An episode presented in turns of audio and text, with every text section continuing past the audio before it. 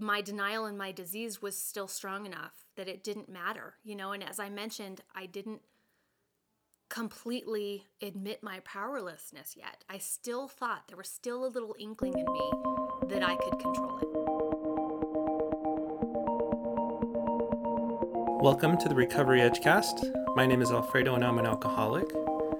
And today I'm sitting down with Ashley, who I met at the uh, New Hope meeting in uh, Firestone just this year, right? Mm-hmm. You had started going there. Mm-hmm. Um, how about you give us your uh, sober date and your home group?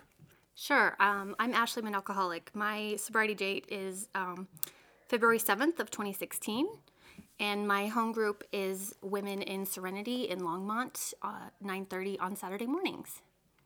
Nice. So what do you do these days? uh, spend a lot of time working on my recovery. yeah. But, uh, you know, that's the amazing thing about recovery is there's been so many gifts associated with it, you know. Um, my life is so much more full than I ever imagined it could be, and that's all thanks to my sobriety and the program.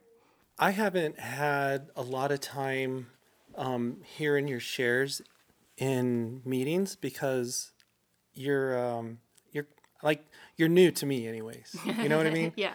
Um, so this is a real treat for me. How do you feel? Do you feel warmed up? I do. Yeah. I'm, okay. Yeah. So why don't you go through and just tell us, you know, what it was like before, what happened, and what it's like now. Okay, sounds good. Um, yeah, my my sponsor always says before I share my story, um, just to ask God for help, and He will do the rest. So, um, so that's what I've done today. So, um, yeah, I'm Ashley. I'm an alcoholic. Um, as I mentioned, my sober date's February seventh of 2016. Um, so it's been a little over five years, which still blows my mind sometimes in terms of um, I didn't think I could go more than one hour that, without drinking, let alone five years.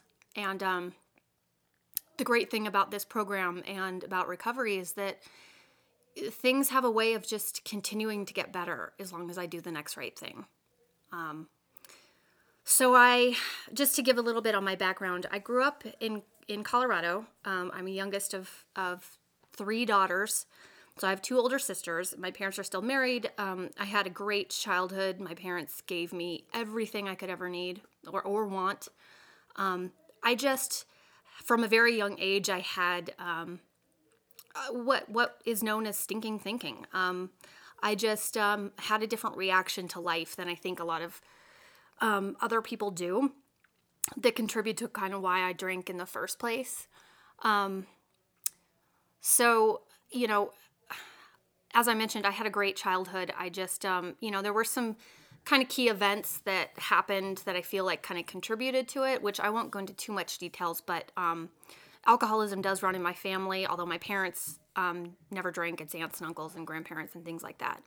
But um, there were a couple of incidences of tragedy that happened to my sisters. And, you know, so I kind of figured out that my place was to be quiet and stay hidden um, I, I just I didn't I kind of I didn't want to be seen. I wanted everything to on the outside it was everything's okay, everything's good, um, but on the inside I was so confused. I felt like um, I felt like a I like this metaphor of, of a duck on the surface of a lake where above the water, you know, I'm calm, cool, collected, sailing along, but underneath the water where it's hidden, I'm pedaling like crazy. And um, that's what I felt like my insides were. And when I had my first drink, um, I was 14. And this is where I really believe that, um, you know, there, I, I have the genetic component to be an alcoholic, absolutely. And it definitely manifested itself right from the very first drink. I reacted differently than my fellows. Um, you know, when a lot of people I've I've heard, not from experience, um, will say that they, you know, had a drink and then they kind of got tired and they thought, oh, I've had enough, I don't feel right. You know, for me, it was like this is the first time I felt right in my entire life, and um, so that first drink when I was 14 was my first drunk, my first blackout drunk, my first throw up, my first wetting the bed. Um, you know, part of my program is to be rigorously honest, and that's what it was like. Um, my life moving forward, I, I knew, you know, in high school and college and things like that, that I always wanted to drink more than everyone else. Even at the start of my drinking career, I could see myself, um, you know, I, I always had to have a minimum amount. Anytime everybody else was done drinking, I was never done. And, you know, I kind of, um, over the years, I, I kept quote unquote control of it. Um, it was more binge drinking than it was, you know, daily and that kind of thing. But, you know, even that word, controlling it, you know, that's a warning sign, right? what was, who was really being controlled? And, you know, um, after college, I, I got married. I started working. I went to graduate school. Um, I had a lot of great friends. Um, my husband and I moved around for the last uh, 15 years. So I actually got sober in Illinois, but um, we're not there yet. Um, so we lived in DC for a couple years um, and then moved to California for about seven years and then um, Illinois.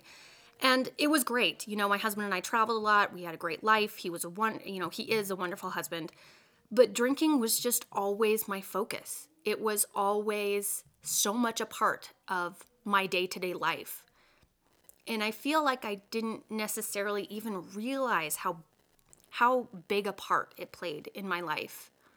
Um, but you know as as i got a little bit older you know i got to my late 20s and we were living in um, san diego at the time and i kind of feel like the perfect storm happened um, obviously the genetic component my desire for drinking and the way that i thought about the world was all you know contributing to to my drinking and things like that but um, you know there was a job that i had where alcohol was just very accepted um, to the point where it was go out for lunch with coworkers. Everybody would have beers with lunch. They had on site happy hours for us where they actually provided free alcohol to us. Um, and then I started hanging out with a lot of people that drank like I did. And um, so, like I said, it's, you know, a lot of normal drinkers can be in that situation and they don't turn into alcoholics. But I have had you know, the genetic component, I had the different reaction um, to drinking, and I had the thinking that always made me feel different and separate from everybody else that just contributed to this. Um, and I, I think back on it now in what I call sort of my quote unquote maintenance years, where um, drinking was definitely a problem, but it didn't cause me enough consequences yet for me to have to deal with it. So, um, you know, when I was, you know, when I was drinking, I, I, I, started the behaviors that really became uh, scary to me. Um, drinking and driving became a weekly occurrence. Um, every time I drank, I drank more than I intended. I tried different things in terms of, okay, well, I'll have a glass of water in between every drink, you know? Well, I still had like nine drinks and then I had nine glasses of water, so I spent like that entire party in the bathroom. so that didn't work very well. But, um, you know, these kinds of behaviors that just were not normal. They're not normal um, for for people who are not alcoholics. And there were so many things in my life. I mean, no matter what I did, alcohol had to be involved. I mean, basically, if if my you know if our friends didn't drink, I didn't hang out with them. Um, I would manipulate situations so that it would involve drinking. You know, if our friends would be available on Saturday afternoon and say, "Oh, let's hang out. What do you want to do?" and well, let's go wine tasting or let's go to this new brewery or whatever it would be. And it was never one and done. It was always me getting drunk. I got really scared when well, I mean, I was I was scared a lot of the time. As I mentioned, my thinking during this time until I got in recovery, I looked at the world as if I was wrong and I looked at the world as if I was a victim. And part of that is just, you know, with what happened to my to my sisters growing up, that effect that I wanted to hide, Um, but that also I, any, you know, anything that happened was just why does this have to happen to me? Why does this always happen to me? That kind of thinking that I drank over and I felt powerless over the world. And so drinking took away that worry and, and that, that feeling.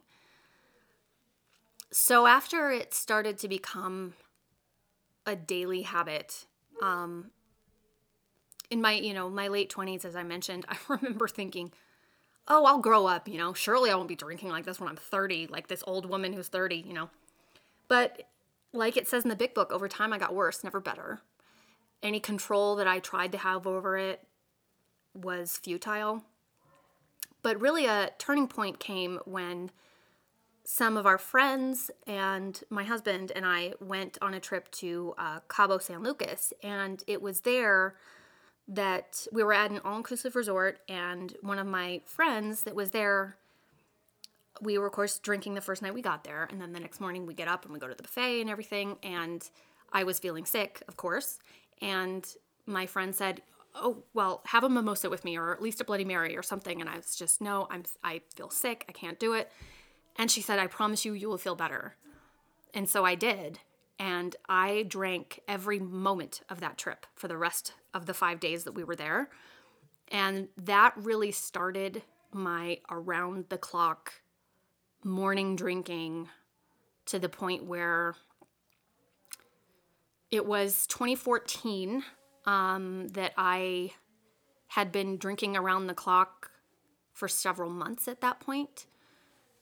My my husband had been, of course, expressing his concerns for several years, honestly. But in particular at this time, he really was worried about me. And I, I don't know how I still had a job. Um, as I mentioned, I, I had to drink at that point. There was no choice. I would shake. You know, I, I'm a scientist, and, and a lot of my job is doing very technical, precise movements and the shaking of my hands was just so humiliating and I couldn't eat without drinking. It got to the point where I started throwing up blood in the morning and I was scared. I was absolutely scared. When people talk about the four horsemen, you know, and terror is one of them, that's how I felt. And I so in 2014, I drove myself to the emergency room. And at this point, when I was drinking, I wasn't getting drunk even. I was just trying to to keep steady, to stop the shaking, to stop the nausea, all that kind of thing. And so when I got to the ER, of course, they admitted me and I thought I was having a heart attack. And so they hooked me up to these machines. They gave me an IV and everything. And then, of course, I had to call my husband and tell him why I was there. And my husband I will never forget just the look on his face of helplessness. And the thing about that is that I really thought I wasn't hurting anyone but myself. But when I was at the hospital, um, as I mentioned, I was, I, I was, you know, just pale and sweaty and I was down to like 105 pounds because I couldn't eat. And I was in this hospital gown with this IV, and I, I looked like I was about 50 years old. And at the time, I was 31 and or 32. And I had my husband take a picture of me, and I still have that picture. The crazy thing about this, I still didn't stop drinking after that. Which if anybody can describe the insanity of the, the disease that is it. That's absolutely it. So over the next about year and a half i struggled. At this point i told my family that i had a problem. Again i wasn't living in state so there was a lot that they just didn't see.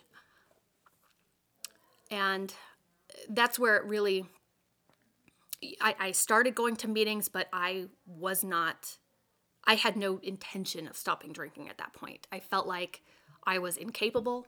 I felt like I was going to fail. I thought recovery was for everyone else and not for me. And a lot of that I feel like is I was I was in denial um, that this disease would actually kill me. I kind of felt like since I was young-ish, you know, that I would have I would have been fine. I felt like it would get better, you know, after all the evidence told me that it would just get worse. But really, when everything came to a head, so at this point, my husband and I were living in Illinois. We'd been there about six months, and I got drunk yet again. And I was just in that dark place that, you know, other alcoholics I feel like had know so well.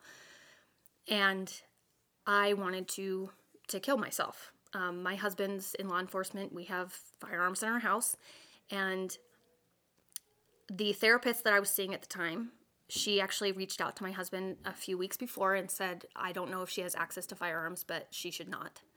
So my husband um, changed the code on our safe where we keep our firearms, and that my therapist and my husband saved my life that day because I do believe had I been able to get into that safe, I wouldn't be here today to tell my story. Um, when I realized I couldn't get into the safe, I, you know, I was screaming and sobbing, and my husband said, "Are you, are, are you, are you ready to ask for help?" And by that he meant, you know, go to treatment, because at that point, you know, I needed out, you know outpatient treatment was not going to be enough. Meetings were were not going to be enough at that point. I I really needed to just get out of myself and out of my head and completely, you know, break the cycle and everything. And so that night I I did call a rehab facility and they said we have a bed for you on Tuesday. So um and this was a Saturday. And so I had to spend 2 days not drinking before I got to treatment. But this is the thing, and this is where my story becomes an absolute miracle because I was never, as I mentioned, I'm a scientist. I at, at times I took pride in being an atheist. I really did. So I was not into the God thing at all, to put it very mildly. But that night, after I had called the treatment center and I thought to myself, I'm not going to make it. I'm not going to make it until I can get there on Tuesday. And so I asked my husband to get down on his knees with me. And this is the only time this has happened before or since. But we prayed together. And I, the only thing I said that was even coherent was, God, please help me. So the next day, February 7th, 2016, is my first full day sober. Um, anybody in, in Denver knows that that's the last time that the Denver Broncos won the Super Bowl. So there you go. My sobriety date is Super Bowl Sunday. Um, and I made it. I, I went to several meetings that day. I went to several meetings the Monday after, and then Tuesday I checked in. It was the best decision I ever made. Um, first of all, it was the first time that I started attending meetings and being open, honest, and willing it's the first time I opened my ears and actually listened. And as I like to say, it's the first time I came all the way in and sat all the way down. And I do believe that my God moment, my spiritual awakening that night is the reason why. Because as I mentioned before, I tried everything and I was beyond human aid. So after I, I spent 22 days in treatment, um, I got um, a sponsor, and I was just so ready to start my recovery. And that program really put me in, it gave me the best foundation to then start attending meetings and doing my step work. And so I was so happy to be to be out. I when my husband came to pick me up from treatment, I remember telling um, my counselor there that, you know, I was very disappointed that my husband didn't bring Guinness with him in the car. And then I had to tell her that Guinness is the name of my dog. it's not beer. so they were concerned they weren't going to let me leave, but then they figured it out. Um, and the sense of freedom I got, of course, you know, being out of treatment because they, you know, you can only have one cup of coffee a day. The the horror. Um, but the freedom I got starting my recovery, because that to me, if I think about, if I could sum up my sobriety and recovery in one word, it's freedom. Alcohol was my master, I had no choices except to do what it told me. I had to drink. And I don't need to do that anymore. I don't need to and I don't want to. And that's a gift that I wasn't expecting. There's so much in sobriety that I just wasn't expecting. So many so many gifts. The fullness of my life and my experiences now, I would have never I would have been selling myself short had I not become an active member of AA, and I'm so glad that I have that. Um, so after I got out of treatment, as I mentioned, I got a sponsor who took me through the steps. Uh, I got to work, honestly. Um, I, I started getting involved in service work, which was huge. I became a GSR representative for one of my meetings, uh, which blew my mind the amount of time and energy and selfless giving that I see of people in this program to other people that are suffering. Um, in terms of you know my relationship with my husband, I can't.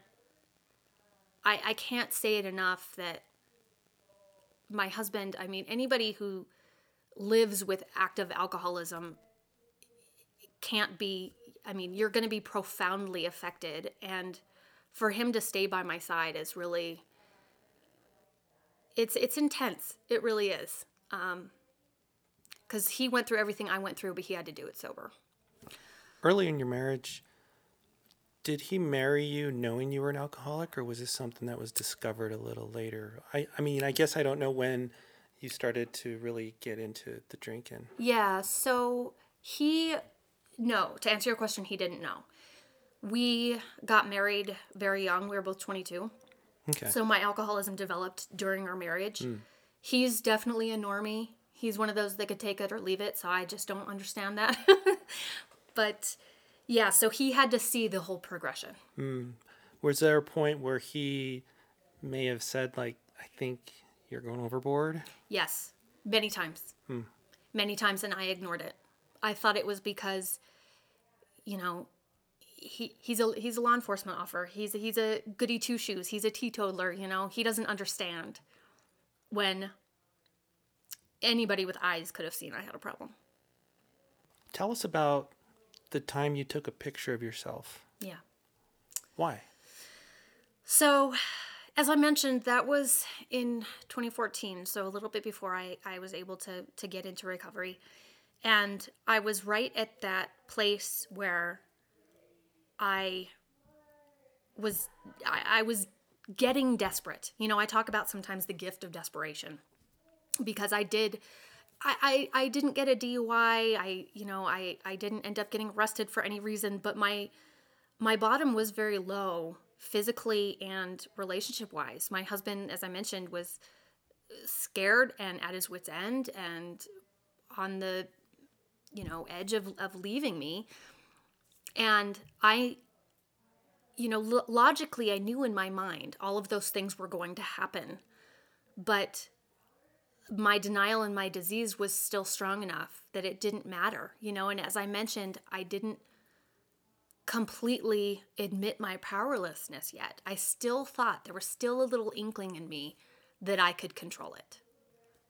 And that just wasn't the case and that's why I took that picture was honestly to try to convince myself. I thought if I can go back and look at this picture, then that'll be the motivation. You know, I thought it was like putting a picture of a slim you on the fridge and it would stop you from, you know, keep you on a diet. Mm-hmm. But it just it didn't work that way. Um, I asked because I did the same thing. I had one of those days and I was like, this is it. I got to take a picture of myself because I feel horrible, and I looked horrible. Yeah. But it wasn't enough. No. You know, I, I still have that awful picture somewhere. I do too, and it's it's quite staggering. And I think I mentioned before with a lot of this, you know, those are the kinds of things that you know, people talk about having their bottom right in front of their face so they remember where they came from. And for me, you know, I mentioned I wasn't necessarily afraid to die and that kind of thing because I was young when I got sober. I was, well, I was throwing up blood, so I probably wasn't that healthy, but um, I was able to get my health back. And so what scares me today is not dying.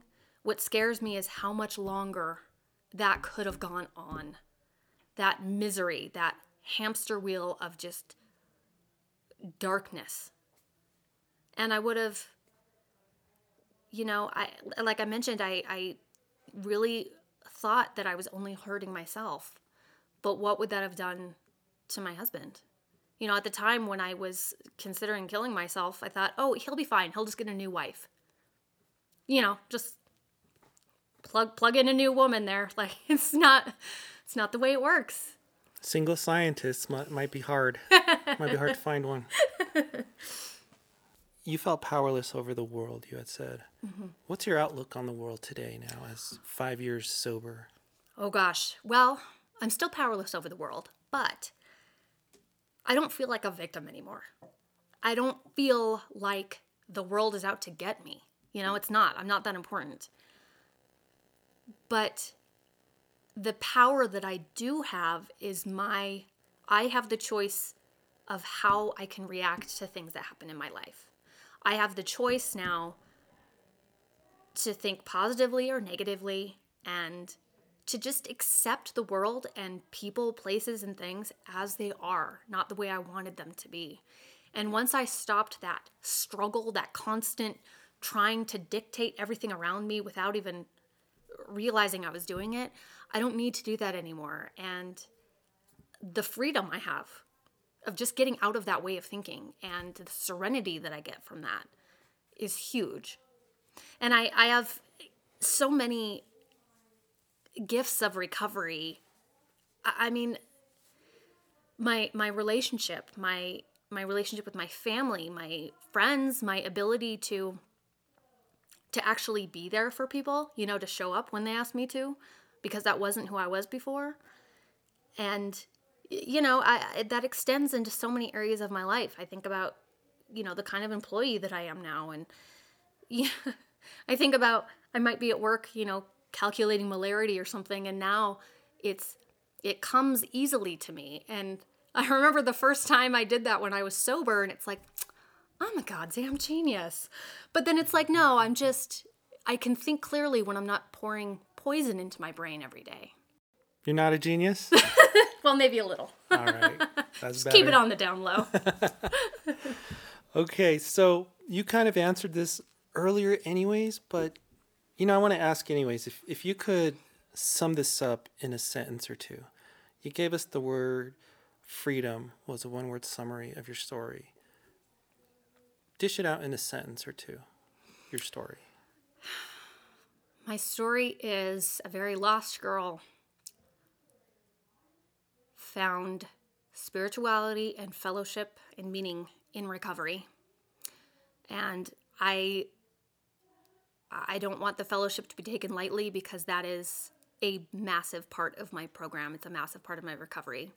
Is my sponsor has given so much to me. And I remember when she said, you know, you'll pay it forward someday. And you're helping me even more than I'm helping you. And I remember thinking, I don't think that's true. But thank God I don't have to pay you because I couldn't afford you. But it's true. Now that I've been sponsoring people, I learn so much more from them than I could have ever taught them. And the fellowship in this program, I I say this sometimes in meetings where inside the meeting, I feel like is the real world as opposed to outside of meetings. Because inside the meeting, there are people there that see the real me. I can be honest. When people ask me how I am, I can say, ah, not so good. And they listen and they, they show me what to do next.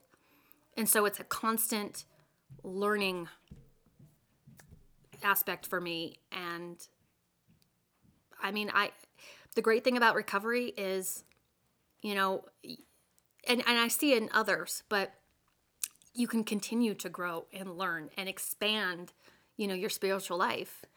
And so I I'm just grateful that that opportunity is there. And I'm so grateful that the people that were in the rooms were there for me when I needed to come in. And so that's one thing that I want to do for other people is I want to be there for the next person that comes in that is lost and scared and terrified and shaking and all the things that I was. And I definitely, you know, I've been very lucky. I've got this, you know, special group of girls in Illinois that that saw me in the very beginning and I've got a very special group of girls here in Colorado that took me under their wing right away and those are the things that I have in my life because of this program. Now, if you could give yourself a piece of advice, say in either day one or year one of your recovery, what You would know, you tell yourself? I know it sounds trite, but just keep showing up. Yeah. Keep showing up. Um, probably listen a little bit more at first, but yeah, I mean, that's the thing about recovery is that anybody can get it. This program is for everybody, and anybody can be successful in this program. You just suit up, show up, do the next right thing, and I can be happily sober, which is something I never thought would would happen. Thanks, Ashley, for sharing your experience, strength, and hope with the Recovery Edge cast. I hope you guys enjoyed it. Remember, you can listen to more at therecoveryedgecast.com.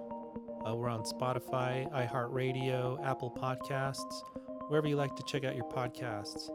Thanks again, and we'll see you next time.